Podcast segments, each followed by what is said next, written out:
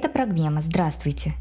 Сегодня мы представляем лекцию фольклориста, антрополога, доктора филологических наук, профессора Санкт-Петербургского государственного университета Светланы Адоньевой. «Любовь к мелодраме. Российский случай». Сначала я хотела бы просто объясниться по поводу названия – под э, словом мелодрама понимаются разные вещи. И интересно, если мы откроем, например, э, разнообразные словари э, на разных языках, то мы увидим, что определения очень-очень-очень разные. Да? Я приведу самое, одно из самых простых и дальше буду объясняться. Итак, самое первое значение мелодрамы – это пьеса с острой интригой, преувеличенной эмоциональностью, резким противопоставлением добра и зла, морально-поучительной тенденцией – Жанр возник в конце 90-х годов XVIII века во Франции, то есть во время французской революции. Э, достиг наибольшего расцвета в 30-е 40-е годы XIX века. В России появляется с конца 20-х годов XIX века. Сначала э, появлялись переводные французские мелодрамы, потом появились э, отечественные мелодрамы Кукольника, Полевого и так далее. Э, мелодрама размещает своих персонажей в критической ситуации с целью вызвать эмоцию. Язык, поведение и события, характерные для мелодрамы, принято называть мелодраматическими. Мелодрама предполагает определенные характеры. Герой – женщина в бедственных обстоятельствах, злодей или злодейка. по-английски это звучит «мамзель in distress». Так вот, значит, соответственно, вот эта вот женщина в дистрессе, да, или дева в дистрессе, да, она главная героиня мелодраматического э, сюжета. Итак, это ну, вот, ну, первое значение – это определение драматургического жанра. Второе определение э, связано с, со словом мелодраматизм или мелодраматичность, или просто употребляется слово мелодрама. Интересно, что словари довольно мутно это определяют. Э, ну, например, э, в словаре иностранных слов, вышедшем в начале XX э, века, в 1909 году, под мелодраматизмом понимается следующее – неестественность в выражении чувств, преувеличенная трогательность, невероятные происшествия, непостижимые страсти, ужасные убийства и всякие неожиданные ужасы, представляемые на театральной сцене. Вот такова словарная статья. Словарь иностранных слов 2000 года э, ну, чуть-чуть не сильно развивает это, э, это определение. Преувеличенная эмоциональность в противопоставлении добра и зла, свойственная мелодраме. Ну, то есть, э, хотя на самом деле слово это мы слышим часто, э, и, э, скорее всего, с некой отрицательной интонацией.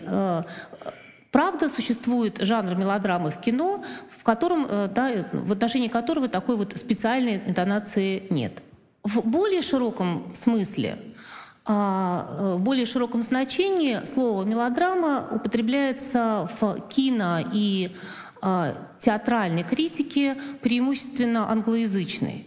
А, я нашла лишь несколько диссертационных работ а, российских последних лет. Может быть, я чего-то что-то упустила, вполне вероятно, потому что я не, не театровед. Но тем не менее, их не очень много, которые ссылаются на эти работы. Я имею в виду, например, работу Питера Брукса, которая называется переведу, она не, не выходила на русском языке. «Мелодраматическое воображение», Бальзак, э, Генри Джеймс, мелодрама как э, модус восприятия. Она вышла в 1000, как я уже сказала, в 1976 году в Англии и э, несколько раз переиздавалась. Последнее переиздание 1995 год. А также ну, в, в этом русле выходили работы, посвященные э, американской киномелодраме. Это э, Джон Мерсер и Мартин Шинглер. А, а также выходили работы, посвященные э, мыльной, американской мыльной опере других авторов, которые рассматривают мелодраму в том ключе, о котором я и хочу говорить. Эти критики говорят о том, что мелодраму следует рассматривать как особую модальность а мелодраматизм может проявляться в целом наборе текстов и жанров. Мелодраматическая модальность, как утверждают критики, становится актуальной тогда, когда возникает угроза экономической и политической стабильности. Порядок и этические нормы устанавливаются, когда нарушители выявлены и устранены. Эти авторы связывают мелодраматизм, появление такой интонации, такого э, восприятия мира с э, переживанием его неустойчивости и совершенно справедливо обращают внимание на то, что э, эта модальность появляется в совершенно определенное время. Она появляется во время французской революции после и далее распространяется в другие европейские, да, по другим европейским культурам. Собственно говоря, то, что я хотела сделать и чем предварить свой рассказ, это э, сказать о том, что под мелодрамой я буду понимать вот мелодраматическую модальность, да? то есть не конкретно жанр, да, а нечто более широкое, некий, некий способ обращения с материалом или восприятием жизни, да, которое мелодрама аккумулирует. А для того, чтобы мне перейти к своему собственному материалу, о котором я хочу рассказать, мне нужно рассказать две довольно сложные, может быть, которые могут показаться сложными, но совершенно необходимые теоретические вещи. Эти вещи связаны с а, пониманием исторического процесса. В советское время все знали, что есть общественно-экономические формации, что одна сменяет другую, что все это по Гегелю, что существует единство чего-то там и противоположность, и борьба противоположностей, количество переходит в качество, и вот так вот дыдын, дыдын, дыдын, от одной формации к другой мы следуем. Да? Вот какая-то такая конструкция истории, там еще было слово «прогресс» обязательно, то есть все усложняется и улучшается. Вот приблизительно такая картинка, такая модель истории, которая э, у меня осталась после моего э, как бы, советского школьного образования. И для меня было э, мое собственное там, не знаю, открытие, потрясение и какой-то э, инсайт, который случился в середине 80-х годов, э, когда мне в руки попала э, книга Фернана Броделя Сейчас я ее озвучу название, да, потому что оно длинное. А, а, материальная цивилизация, экономика и капитализм 15-18 века. Э, спросите, зачем я, будучи фольклористом, читала эту книгу, я не знаю, но почему-то она мне, мне захотелось ее почитать. А, и э, э, потрясение было связано с тем, что там предлагалось некое другое совсем описание истории. Позже я нашла уже другие работы, которые так или иначе ну, поддерживали это. Как я уже сказала, да, две вещи — две, э, два, э, две важных теоретических не знаю, понимания. Во-первых, это э, представление, то есть понимание ментальности. Слово «ментальность» из французского языка и французской исторической науки, я для того, чтобы не мучиться с определениями, воспользуюсь определением, которое предложил Арон Яковлевич Гуревич известный, да, прекрасный э, российский медиевист, когда э, потихонечку, э, в основном его трудами, в российскую гуманитарную науку стали проникать эти, эти исторические концепции. Итак, ментальности, социально-психологические установки, автоматизмы и привычки сознания, способы видения мира и представления людей, принадлежащих к той или иной социально-культурной общности – в то время как всякого рода теории, доктрины и идеологические конструкции организованы в законченные и продуманные системы, ментальности диффузны, разлиты в культуре и обыденном сознании. По большей части они не осознаются самими людьми, обладающими этим видением мира, проявляясь в их поведении и высказываниях как бы помимо их намерений и воли. И далее. К подобным представлениям относятся в частности восприятие пространства и времени, осознание истории, поступательное развитие или повторение, круговорот, регресс, статика, движение и тому подобное. Восприятие и переживание смерти, установки, касающиеся детства, старости, болезней, семьи, секса, женщины, отношение к природе, отношение индивида и коллектива, отношение к богатству и бедности, к разным видам богатства и разным сферам деятельности. Установка на новое или на традицию, оценка права и обычая и их роли в жизни, понимание власти, господства, подчинения и так далее — такой довольно объемный перечень, да, который оказывается растворен в обыденном восприятии и не отрефлексирован, точнее, дело не, не в том, что он не, не отрефлексирован, дело в том, что э, люди, живущие в той или иной ментальности, да, воспринимают то или иное качество жизни как присущее миру и присущее реальности. А историки, изучая разные другие времена и реконструируя жизнь по а, разным текстам, а, выявили то, что люди живут в разных реальностях. И что эти разные реальности связаны с теми типами культур, слово тип даже тут слишком строго, да, с теми, с теми э, привычками э, понимать, любить, выбирать, обмениваться, э, умирать, хоронить и так далее, да, которые объединяют людей в некие общности. Как я уже сказала, э, процесс этот начался в исторической науке и э, значительно раньше, чем он достиг э, российских территорий. Что понятно, потому что понятно, что это представление о, истории, оно отличалось от ортодоксально-советского, да, выстроенного на концепции общественно-экономических формаций. Я имею в виду ну, одну из самых известных работ, которая многим знакома, да, это а, работа Йохана Хейзинги «Осень средневековья». Она была написана в 1900, э, она была опубликована в 1918 году, то есть понятно, что он работал э, да, раньше, в начале века. И э, в России появилась в, по-моему, 80-е годы. А, а, и дальше появилась книга, книга Homo Ludens, а, «Человек играющий», ну и так далее. Другая книга, которая написана тоже в том же ключе, это книга Миха... Э, Михаила Бахтина «Творчество Франсуа Рабле и народная культура Средневековья и Ренессанса». Она была написана им во время войны, в 1945 году он ее подал как диссертацию, но она свет она увидела только в 1965, а стала популярной и еще того позже. Еще назову два имени. Это э, Марк Блок, которого как раз гораздо хуже знает э, российская публика, потому что э, писал он и публиковался в довоенное и во военное время. Он погиб во время войны. А, в 1949 году его книга «Апология истории» или «Ремесло историка» вышла во Франции, и у нас она вышла, по-моему, в 2000-х годах. Ну и Фернан Брадель, которого я уже назвала, да, э, книга вышла, это, это э, трехтомник, который э, выходил в трех частях. Первая назывался «Структура повсе... Первая часть называлась «Структура повседневности», вторая «Игры обмена» и третья «Время мира». Выходили они в конце 70-х, начале 90-х годов во Франции, а у нас первый том был выпущен в 1986 году.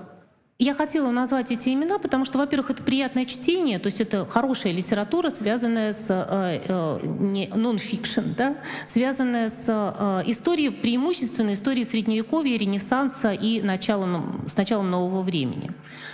А другое, что я хотела бы по этому поводу сказать, что э, они занимались ментальностями, и э, сейчас я снова э, хочу воспользоваться описанием, которое было предложено Гуревичем, а, в процессе описания разнообразных форм жизни Средневековья стало понятно, что а, историческая наука подошла к какому-то другому пониманию истории.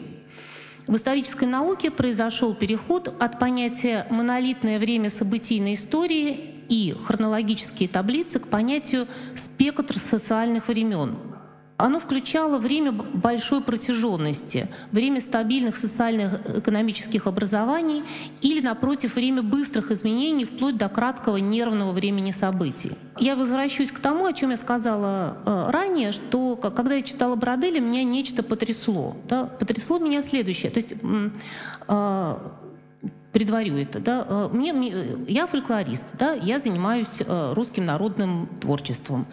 И, э, соответственно, занимаясь русским народным творчеством, я, например, знаю, что э, русский народ в, э, в своих проявлениях конца 19-го, начала 20 века, он, в общем, в основном имеет анимистические представления. В большей степени похожие на шаманистские культуры там, Сибири и Южной Америки, чем на какую-то культуру поздней Греции или еще какую-то. Да? То есть меня всегда поражало, что э, есть какой-то анахронизм то есть общественно-экономические формации как-то э, не покрывали то, что мы наблюдали в русской деревне. Не складывалось это. И здесь э, э, та, то видение истории, которое было предложено, которое предлагал Бродель, объясняло то, что было для меня необъяснимым. Что имеется в виду? Имеется в виду, то есть он, он предлагал, предлагал такую метафору. Он предлагал посмотреть на историю как на океан, в котором есть разные уровни, разные пласты. И скорость э, движения в этих разных пластах разная. Поэтому, если мы берем какую-то точку, конкретную точку времени, да, и смотрим на то, что происходит, то мы можем видеть синхронно вещи, которые на самом деле очень отстоят друг от друга. Так, например, там политическая история меняется быстро, да, на поверхности воды, а, например, институт семьи меняется очень медленно. Да, у него есть определенная глубина залегания. Когда-то происходит перемена, а потом происходит длинное, долгое существование чего-то по традиции. А, собственно говоря, именно такими вещами и занимались историки, занимаясь, например, а, традицией кухни. Э, или, например, э, аграрными э, ну, не знаю, там, способом обработки земли, который, как вы знаете, например, на территории России почти не меняется. Мы можем наблюдать не то что плуг, но даже и деревянную саху да, в 21 веке. Мы, конечно, можем потрясать руками и говорить, что такие мы очень отсталые, но говоря, что мы отсталые, мы исходим из модели общественно-экономической формации, потому что у нас есть идея, что кто-то куда-то стремится, а кто-то отстает. Как я уже сказала, мне нужны для дальнейшего изложения две, э, как бы две вещи. Да? Одна, а, а, две идеи. Да? Одна идея, что э, существует такая вещь, как ментальность, то есть ментальность, манера чувствовать, думать и вести себя определенным образом, обусловленная тем культурным э, багажом и той там, средой обитания, в которой мы находимся. И Второе — это то, что эти самые ментальности не приговор, да, они существуют во времени, и мы можем либо соответствовать той или иной ментальности, либо не соответствовать ей, находясь в иных ментальностях. И что очень важно, что разные культуры не совпадают в ментальностях. В общем, достаточно очевидная вещь, что, в общем, как бы разные культуры отличаются по менталитету. Но важно понять, что это не национальный признак, и это, да, а некий скажем так, территориально-историческо-культурный признак, который существует на определенном времени, в определенном пространстве, имеет начало и, скорее всего, имеет завершение.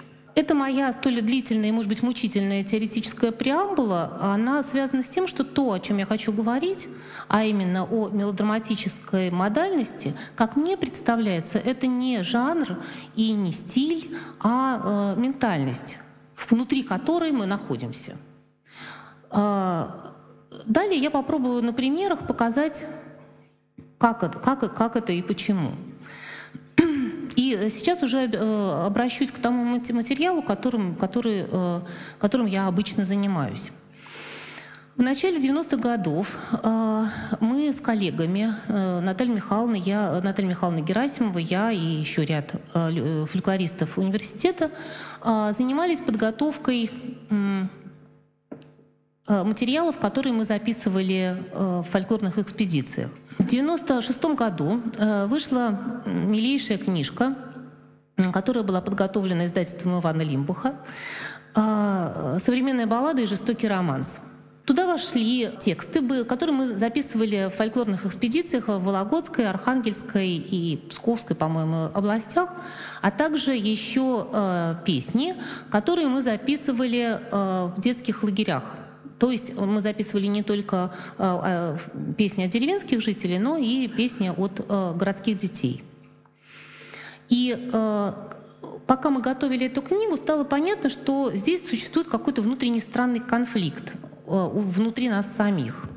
Потому что, с одной стороны, и я сейчас ее процитирую, Наталья Михайловна Герасимова написала чудесное к этой книге предисловие – это книга истории любви. Как следует из названия, в ней повествуется о жестокостях любви и одиночестве страдания, происходящих всегда и сейчас, где-то и везде. Эта книга — народный рассказ о собственных переживаниях, часто простой, безыскусный, иногда наивный, но всегда трогательный, о той частной жизни человека, которую он готов разделить со всеми, потому что такое со всеми может произойти, то есть случиться, как любовь, как измена, как тюрьма, как война. С одной стороны, как бы мы сходились на том, что мы любим этот жанр. С другой стороны, мы ловили себя на том, что мы стыдимся этой любви. Вот, вот этот парадокс, да, одновременная любовь к этому жанру, но и смех, который он вызывает, да, и желание от него отгородиться, э, было основанием к моему вниманию к, ним, к э, этой, этой форме. А для того, чтобы вам было понятно, о чем мы будем говорить, я хочу, чтобы мы попробовали, то есть вы опознали эти тексты, а они наверняка, эти песни, они наверняка хорошо вам известны. Первую запись, которую я хотела бы э, привести, это запись, э, которая была сделана от Александры Дмитриевны Беловой, э, которая живет в Вологодской области, в Вашкинском районе, и записывали мы эту песню в 2003 году. Это запись полевая, то есть, соответственно, там собаки лают, ворота скрипят, да, это вы все, вероятнее всего, услышите. Я же хотела, чтобы вы опознали эту песню. Васильки, Васильки, много мелькает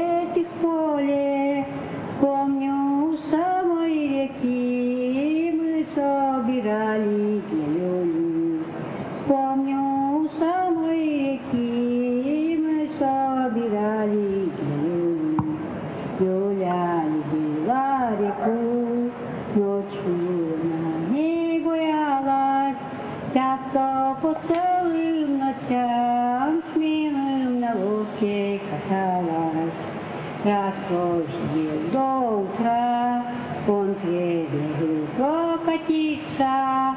Лёля согласна была, лодку помог ей садиться. Лёля согласна была, лодку помог ей садиться. Лодку веслом оттолкнул, лодка пошла по проливу. Все было кругом, Лёле опасность грозила. Тихо все было кругом, Лёле опасность грозила. Лёля веночек плела, веночек он был васильковый. Милый смотрел ей в глаза, взгляд его был невеселый. Смотрел ей в глаза, взгляд его был невеселый. Он ей за руки брал, глазки смотрел голубые, все без конца целовал, бледные щечки. Все без конца целовал,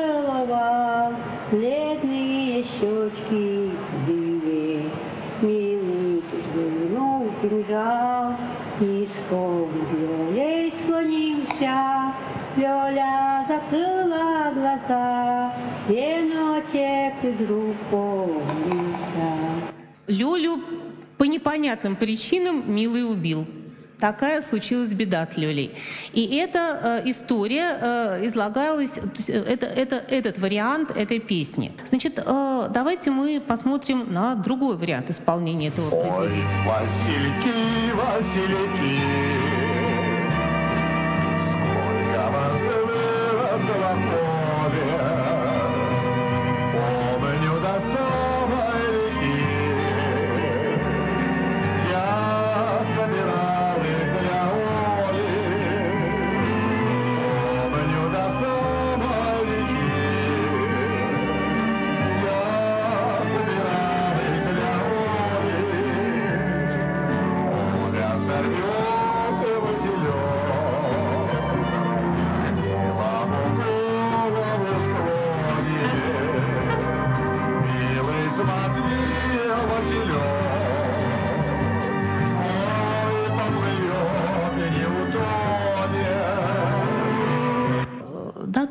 вариант исполнения этой песни э, это э, да, в стиле блатной городской, бла- блатного городского романса, да, который вы сейчас слышали. А, Как э, достаточно хорошо известно, в основании это, этой, этой песенной формы фрагмент из стихотворения Алексея Николаевича Апухтина «Сумасшедший». Э, Я его прочитаю, потому что важно понять, какой путь прошел этот текст на, на- на- на этапе преобразования, да, и каким образом э, сложилась Лёлина, Олина судьба э, за э, более чем сто лет. Собственно говоря, стихотворение начинается с того, что к сумасшедшему приходит его семья в сумасшедший дом, да, где значит, происходит разговор. Да, васильки, васильки, много мелькало их в поле. Помнишь, до самой реки мы их сбирали для Оли. Олечка бросит цветок в реку, головку наклонит. «Папа!» — кричит. «Василек мой поплывет, не утонет?» Я ее на руки брал, в глазки смотрел голубые, ножки ее целовал, бледные ножки худые. Как эти дни далеко. Долго ли томиться я буду? Все васильки, васильки, красные, желтые всюду. Видишь, торчат на стене, слышишь, сбегают по крыше. Вот подползают ко мне, лезут все выше и выше. Слышишь, смеются они, Боже, за что эти муки? Маша, спаси, отгони, крепче сожми мои руки. Поздно, вошли, ворвались, стали стеной между нами. В голову так и впились, колют ее лепестками. Э, как мы видим, да, э, история здесь другая совсем. Э, каким-то волшебным образом сюжет из вот этого, вполне такого декадансного, а, преобразовался в жестокий романс с непонятным убиением. И а, он невероятно популярен. Так, например, в 1994 году в детском лагере Политехнического института от э, девочек 11-12 лет было записано следующее – Ах, Васильки, Васильки, сколько вас выросло в поле, помню, у самой реки все собирали для Оли. Оля красивой была, русые косы плелись, из-за ее красоты в школе мальчишки дрались. Помню, один паренек Олю просил покататься, Оля любила реку и не могла отказаться. Дальше, в общем, по тексту. Парень вдруг выхватил нож, низко на доле склонился, хлынула айлая кровь, синий букет покатился. Утром пришли рыбаки, Олю нашли у залива, надпись была на груди «Олю любовь погубила». Ах, молодежь, молодежь, не надо так сильно влюбляться. Любовь не умеет шутить, а только кроваво смеяться. Ну, прекрасный текст, на мой взгляд. Что мне хотелось бы подчеркнуть, приведя в качестве примера этот сюжет? Что э, э, Странным образом э, романно-балладный вот способ говорения не знает никаких социальных, возрастных и сословных границ. Он как радиация проникает сквозь все слои. И, собственно говоря, в чем пафос этого произведения? Мы не будем говорить об Апухтине, потому что, собственно говоря, стихотворение Апухтина было забыто очень быстро. То есть э, сначала был взят кусок для мелодекламации, вот именно вот этот фрагмент, а потом он утратил свое исходное содержание, да, преобразовавшись вот в эту вот кровавую такую ужасную историю, которая дальше и активно гуляла в самых разных слоях. То есть я хотела сказать о том, что в первую очередь в отношении этого сюжета, что, во-первых, он для всех, то есть по какой-то странной причине он объединяет все слои. А во-вторых, в нем ничего другого не говорится, кроме как то, что э, Лёлю погубила любовь. И, собственно говоря, что любовь губит. И мы по этому поводу, с одной стороны, поем э, такой сладостный романс и, в общем, как бы ухмыляемся, а с другой стороны, точно переживаем за Олю и вообще за то, что любовь губит. Да, э, пока на этом остановимся, я просто хочу обратить внимание на содержание этого послания. Я постаралась выбирать наиболее популярные, наиболее известные песни. Да? Э, вторая — это следующее. Э, в Слободке Вановой жил детина лет 17, неженатый парень холостой. В одну девушку влюбился, обещался в замуж взять, но он не знал, кого спроситься, кроме сердца своего. Его люди научали «ты спроси сыну отца». Позволь, папенька, жениться, позволь взять, кого люблю. Отец сыну не поверил, что на свете есть любовь. Я думаю, что вот это все знают. Что отец сыну не поверил, что на свете есть любовь, да, это как общее место нашей культуры. А, отвернулся сын, заплакал, отцу слова не сказал, вышел в садик прогуляться прямо к Сашеньке на крыльцо. Выйди, Сашенька, на крылечко, дай мне ручку, дай мне праву, солевой руки кольцо. Не отдам твое колечко, не отдам свою любовь, Дай мне саблю, дай мне востру, я срублю с плеч голову, ты катись моя головка самогучих плеч долой. Это один из вариантов.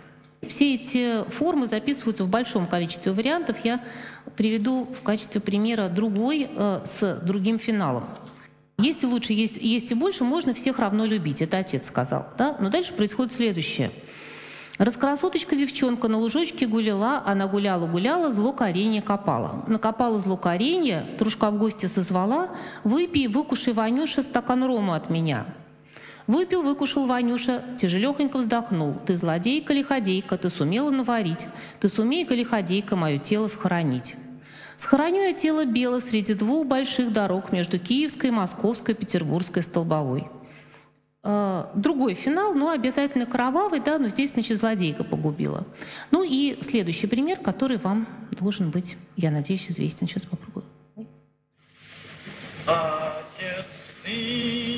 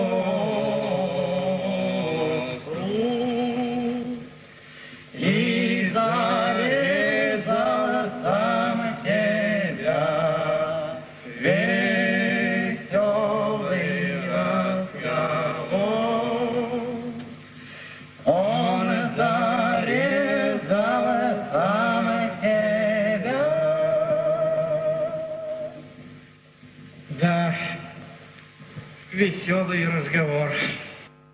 Ну, я так понимаю, что э, фильм о Чапаеве все узнали, да? И мы видим, что э, эту песню поют Чапаев и Петька. все тот же веселый разговор, но здесь э, сын э, сам себя зарезает. Вариантов э, много гибели нашего героя, который вознамерился жениться. Его отравляют, э, он сам себя убивает. Собственно говоря, коллизия на чем строится? На том, что нужно получить отцов- отцовское благословение на брак. И что отсутствие отцовского благословения да, приводит к трагическим обстоятельствам. То есть вдруг выясняется, что э, мы опять можем пе- спеть эту э, песню очень весело и всячески отстранившись, но тем не менее коллизия, которая в ней есть, это коллизия отношений между отцом и сыном, это отношение благословения и подчинения и- или неповиновения, которое трагично. Итак, значит, у нас есть история, история про Лёлю, которая просто губит любовь. Есть история про сыновей, которые, если они не получают благословения отцов, жизнь их нехороша. Э, Следующий сюжет, да, который э, тоже хорошо вам знаком, да, э, я, в общем, повторюсь, да, обращаю внимание на то, что эти сюжеты проникают во все сословия, свойственны мужчинам и женщинам, э, детям, старикам, э, как, кому угодно, да, и существуют как минимум сто лет. Ну, на самом деле больше. Следующий сюжет, э, раз чудесный, опять-таки всем хорошо знаком, но тут я уже тогда э, позволю всем насладиться э, песней целиком.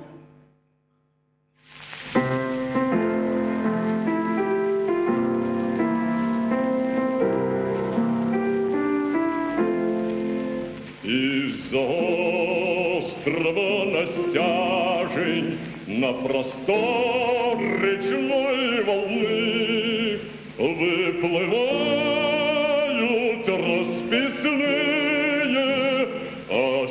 острогрудые челны. На переднем Стенька Разин, обнявшись, сидит с княжной, свадьбу новую справляет. Он веселый Позади их слышен ропот, Нас на бабу променял. Только ночь не продолжался, Сам на утро бабой стал. Этот ропот и насмешки Слышит грозный атаман, И он мощною рукою Обнял персиянки стан. Все отдам, не пожалею, Буйну голову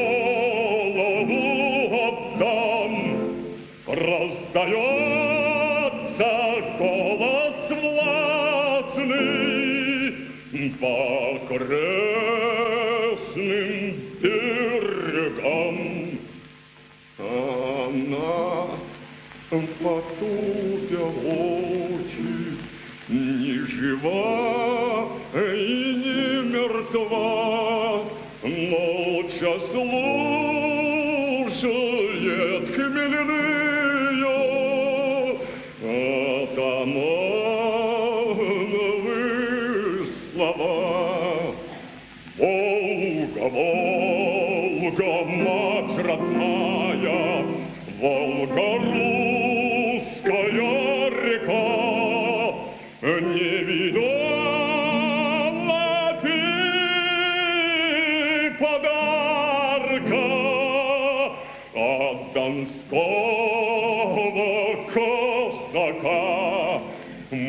Мощным взмахом поднимает он красавицу княжну и за борт ее бросает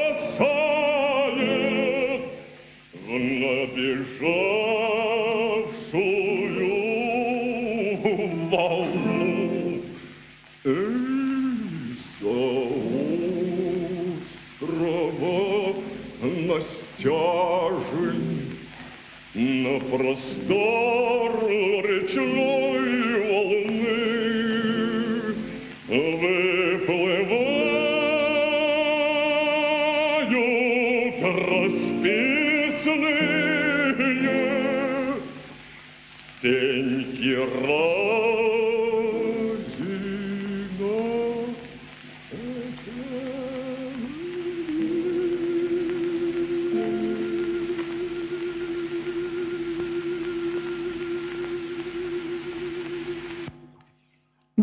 отказать в удовольствии, что и, и ни вам, ни себе, чтобы заслушать от начала до конца.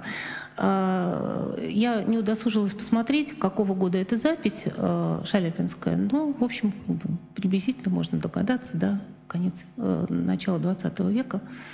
А, Вопрос, да, э, почему этот, э, это произведение Садовникова производит такое просто впечатление? И вообще о чем оно? Но прежде чем мы об этом поговорим, мы посмотрим еще несколько. То есть, да, ну, ну песня и песня, ну бросает куда-то в набежавшую волну. Да, в чем дело? Почему э, э, этот сюжет выбирается одним из первых сюжетов для немого кино? Но этим ведь дело не заканчивается. Э, опять-таки, да, ну хорошо, да, ну такая вот история, почему-то сняли для народа всю ту же самую бросающуюся волну. А, Но нет. А, Например, а, в 1914 году пишется текст, а в 1918 году в Москве в Веденском нардоме на Елоховской ставится постановка по поэме Василия Каменского опять-таки «Стенька Разина княжна». То есть э, весьма манер, ну, как бы испол- княжну исполняет Алиса Коунин, ни много ни мало, даже Ната Таирова почему-то, да, и принимает участие в этом, в этом странной постановке. То есть а, а, таким образом в этот сюжет оказываются вовлечены, опять-таки, самые разные слои. А, и, э, собственно говоря, вот текст. От края до края холопская голь, власть свою правит, по Волге в раздоль, победы разгулом, весельями дразнятся, да только огулом ругаются разинцы, а ну ее кражну, персидскую княжну, Волгу дунь ее, колдунью. Не до баб нам атаман, когда с войском каравана царя идет в заимку, а ты с бабой спишь в обнимку, слышь, дунь, кинь, брось, а то сердце с нами врозь, брось. Груди гордые выправив в ожидающем трепете, струги стали на выплыве, как на озере лебеди, тишь. Жигулевские горы солнце вечера режет, устремились гор взоры на густеющий стрежень. Ждали. На струк вышел Степан из шатровой завесы, а в руках гибкий стан извивался принцессы. Взмах. И брызги алмазные ослепили глаза, песни бражные, праздные разлила бирюза. Прощай.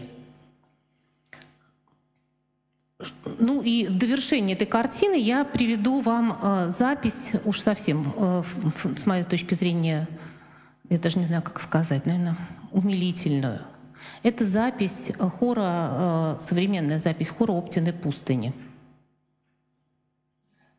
Из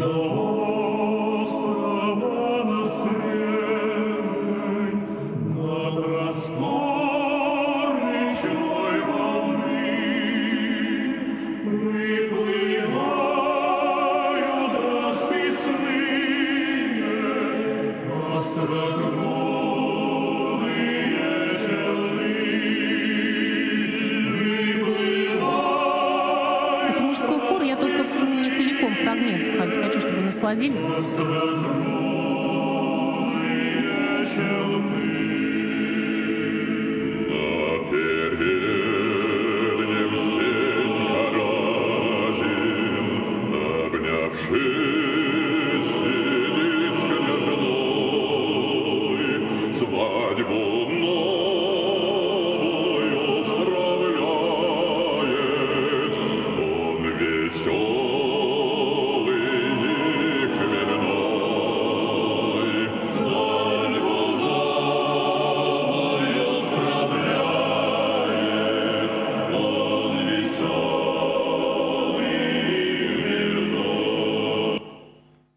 общем, мы догадываемся, что судьба княжны здесь была незавидной. И в этом исполнении монахов э, монастыря Оптиной пустыни. А, а что с этим сюжетом? Да? Что тут такое? То есть, ну, собственно говоря, его этос, его месседж достаточно понятный. А, Есть мужская дружба и мужские отношения, которые являются более важными, чем любовные интересы и другие иные мужские интересы. То есть э, да, э, э, идея мужской дружбы, верности и лояльности мужской группы, группы является более важной, чем лояльность или там э, любовь или прочие приватные интересы мужчины. Ну, собственно говоря, вывод нетрудно пересказать, он лежит на поверхности. Вопрос, да, значит, стихотворение Садовникова 1883 года, это поет Шаляпин, да, э, это исполняют э, монахи, для них тоже, видимо, мужские отношения важнее, то есть понятно это. Э, Это ставят футуристы и московский театральный бомонд. Опять-таки я хочу показать только то, что эти сюжеты оказываются объединяющими всех.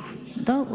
Странным образом, по-разному они аранжируются, но тем не менее существуют э, в, самой разной, э, в самых разных средах.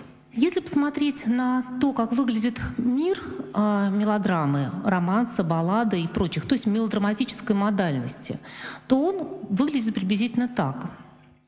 Э, Родители стареют, брошенные детьми, не благословляют и не прощают детей. Э, На паперте э, там, какого-то храма э, оборванный нищий стоит, да, ну вот, например, этот сюжет. Дети сироты и не почитают своих родителей.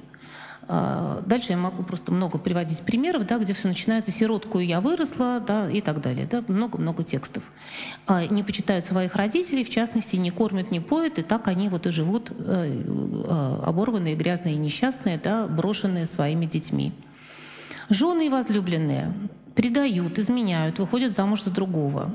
Мужья и возлюбленные изменяют, бросают, берут, берут в жену другую. Мужчины отказываются от мужской дружбы в пользу личного интереса, предают. Женщины бросают своих детей. И все, каждый страдает от разлуки с предметом своей любви, с возлюбленным, с отчим домом, с детьми и так далее. То есть все не могут жить в разлуке. Всем для того, чтобы жить хорошо, нужно быть вместе с предметом своей любви. Главный грех, который э, подлежит отмщению и никогда не прощается, это измена, предательство и вероломство. Потому что э, э, эти самые грехи, да, это, эти действия посягают на, на те самые отношения, которые являются самыми ценными, самыми главными. Да? И сам, э, исходя, если учесть, что баллада с романсом и мелодрама как бы играют от противного, да, то тогда как, как выглядит тот мир счастья абсолютного, да, который э, скрывается, да, который обеспечен этим э, отношением к жизни. Родители прощают и благословляют. Жены и возлюбленные верны до гроба. мужья и возлюбленные верны до гроба. Дети почтительны, заботливы и послушны. Мужчины верны своей мужской группе. Женщины честны, в смысле женской девичьей чести, и верны своему семейному предназначению. И все неразлучны. Собственно говоря, вот если анализировать эти тексты, вот, так, вот такой идеальный мир, который стоит за страданием баллады. То есть если мы вот убираем страдания, то вырисовывается такой мир. Он очень теплый, он, ты, ты в нем очень укоренен, ты защищен бесконечным количеством связей с родителями, которые над тобой, с детьми, которые под тобой, с возлюбленным, который рядом, да, и тебе хорошо, но как только что-то ты из этого набора утрачиваешь, ты немедленно э, страдаешь в разлуке, как сизый голубочек, который страдает, страдает, а потом умирает, потому что его покинул его голубочек же. Я в данном случае не, э, как бы даже не склонна э, иронизировать, да, тут, в общем, не, не, не в этом дело. Да. Дело в том, что этот мир, ну, он, нельзя сказать, чтобы он был христианский, потому что это какая-то такая другая любовь. Скорее, он патриархальный, такой прекрасный патриархальный мир, где человек существует хорошо и спокойно, когда он окружен теплыми человеческими приватными связями. И э, э, ужасы и опасности наступают тогда, когда эти связи прекращаются. И, э, и главная опасность, которая есть в этом мире, это любовь. Причем любовь-страсть, которая разрушает все эти связи, потому что немедленно возлюбленный становится злодеем, если он полюбляет кого-то еще, возлюбленная становится злодейкой, потому что она выбирает другое и так далее. Ну, может быть, как бы до того, э, как э, перейти к выводам, которые бы я хотела сделать по этому поводу, я бы хотела обратить внимание на то, что э, в русской литературе в русской культуре отношения с, мело, с вот этим мелодраматической модальностью складываются странные. Практически все писатели старательно отрицали в себе хотя бы какие-то черты мелодраматизма. Ну, например, Пушкин пишет, «Молодые писатели вообще не умеют изображать физические движения страстей. И герои всегда содрогаются, хохочут дико, скрежещут зубами и прочь. Все это смешно, как мелодрама». Пишет Пушкин, но при этом он пишет станционного смотрителя, с мелодраматическими историями, а, Дубру, ой, что я говорю, да, Дубровского с, по Шиллеру, да, с, с романтическим разбойником, да, попирающим э, семейное обычное право и, разумеется, терпающим, и, то есть ему не выжить в этой, в этой ситуации, да, он обязательно гибнет. О том же писал Белинский, опять-таки про плохую мелодраму, да, э, убийства, пожары, самые дикие страсти, которых нет и в помине в теперешних обществах, как будто в нашей европейской фраке переоделись сыны палящей Африки, палачи, яды, эффекты, вечный эффект. А, о мелодраматической лжи будет говорить Герцен и так далее. То есть, с одной стороны, все отрицают эту мелодраму, да, все говорят, что это нехорошо, но при этом а, какой сюжет мы, на какой сюжет мы не посмотрим, да, мы обнаруживаем, что там есть мелодраматические ходы. Ну и из самых очевидных таких вещей, которые, о которых стоит сказать, это а, история с драмой Островского «Гроза». Школьники, начиная с 80-х годов XIX века, все школьники э, нашей большой Родины проходят грозу. Все пишут про темное царство и луч света в нем. Да, то так пишут об этом, то эдак пишут. Неизменно. То есть отдельно, когда я готовила сегодняшнюю лекцию, я попросила одну из моих коллег отдать мне детские ну, вот эти школьные сочинения современные. Потому что совершенно непонятно, что же они такое могут усмотреть в драме, э, которая разворачивается между э, женщиной, которая полюбила, да, и впала в адюльтер, и ее свекровью. Что могут писать об этом 15-16-летние э, дети? Непонятно. Но они честно пишут да, про природу, грозу и луч света. Да? Э, они стараются, они как-то справляются с этой задачей, но суть в том, что это, несомненно, мелодраматический сюжет. То есть тут все есть, и адюльтер, да, и э, э, жесты, да, и, и так далее. Как ни странно, критики э, еще, как только э, гроза появилась, которую сначала там осторожно приняли в 1850 1859 году, тем не менее говорят о ней, что это э, народная драма. То есть не мелодрама, да, но э, поскольку это не в Африке происходит, да, то, значит, соответственно, это тот самый сюжет, который отвечает э, э, современной жизни. И что получается? Что сначала появляется Карамзин, который говорит, и крестьянки любить умеют. Потом появляется Островский, который говорит, да и мещанки любить умеют. Да? Ну и как бы дело пошло, но суть в том, что э, э, та любовь, о которой э, идет речь, да, это любовь-страсть, которая э, приводит человека в конфликт с теми уютными семейными, приватными отношениями, в которых он находится. Собственно, это романтический конфликт между э, индивидуальным желанием и э, э, некой социальной нормой, связанной с родителями, детьми да, и прочим. Что характерно, он не сословный, да? то есть это не сословная история, она есть во всех сословиях, и в этом месте все оказываются объединены. Интересно, что и в, во времена Островского многие авторы отмечали, что «Гроза» каким-то образом связана с романсом или мелодрамой. Э, так Панаев э, описывает «Грозу» следующим образом. «Катя с детства проводила время между юродивыми страницами и им подобными. Катю выдали замуж. Несчастная Катя в отчаянной борьбе сначала отталкивает от себя Бориса и потом, видя его отчаяние, успокаивает его и признается ему в любви. Надзор за Катей увеличивается, замки и затворы умножаются, ждать от жизни нечего, участь ее решена, она бежит к Волге и бросается в реку. И э, масса баллад э, и романсов, которые разворачивают именно этот сюжет. Скорее всего, э, э мелодраматическая модальность — это та модальность, в которой мы живем. А, скорее всего, а, мы ее не очень отличаем от реальности.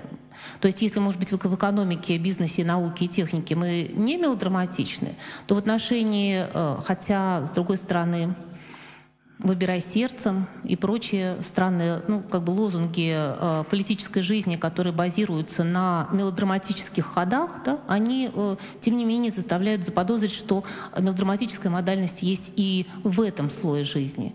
Но э, э, то жизнеутверждающее, что я хотела бы сказать, да, это то, что э, мелодраматическая манера чувствовать, думать и вести себя вошла в русскую жизнь с бедной Лизой Карамзина, несомненно, укрепилась с Дубровским инстанционным смотрителем, мыслителем, получила всеобщее признание в грозе Островского и к XX веку стала общей ментальностью нового времени. Но э, то, что утешает или радует, или я даже не знаю, как сказать, мир, который изображает мелодрамы, романсы, баллады, не равен реальности.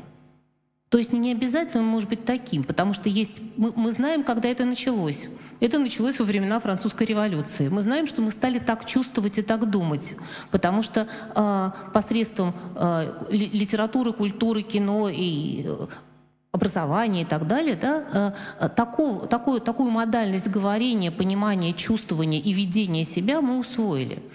И так он равен нашей ментальности, нашей манере думать и чувствовать. Мы унаследовали ее от романтизма, освоили в XIX веке, сохранили в фольклорной традиции XX века и неофициальной культуре песен советского времени. Кстати говоря, эта модальность противоречила советскому э, пафосу и советской этике, но тем не менее она скрылась в фольклор или в э, там, городскую песню или э, в мелодраму, которая не называлась мелодрамой, но когда советские времена миновали, а, мелодрама заняла свое достойное место на экранах телевизоров, а, в радио и так далее. Каким образом мы дальше будем проживать с мелодрамой? Да? Или мы поменяем свою модальность, или мы посмотрим, может быть, еще какие-то есть. Может быть, Средневековье было успешным в своих модальностях и манерах чувствовать и думать. В общем, а, историки показывают, что здесь нет ограничений, да, и никто не сказал, что то, как мы чувствуем и переживаем, то, то, как мы чувствуем себя жертвой, например, обстоятельств, это единственная форма чувствования. Похоже, что это не так.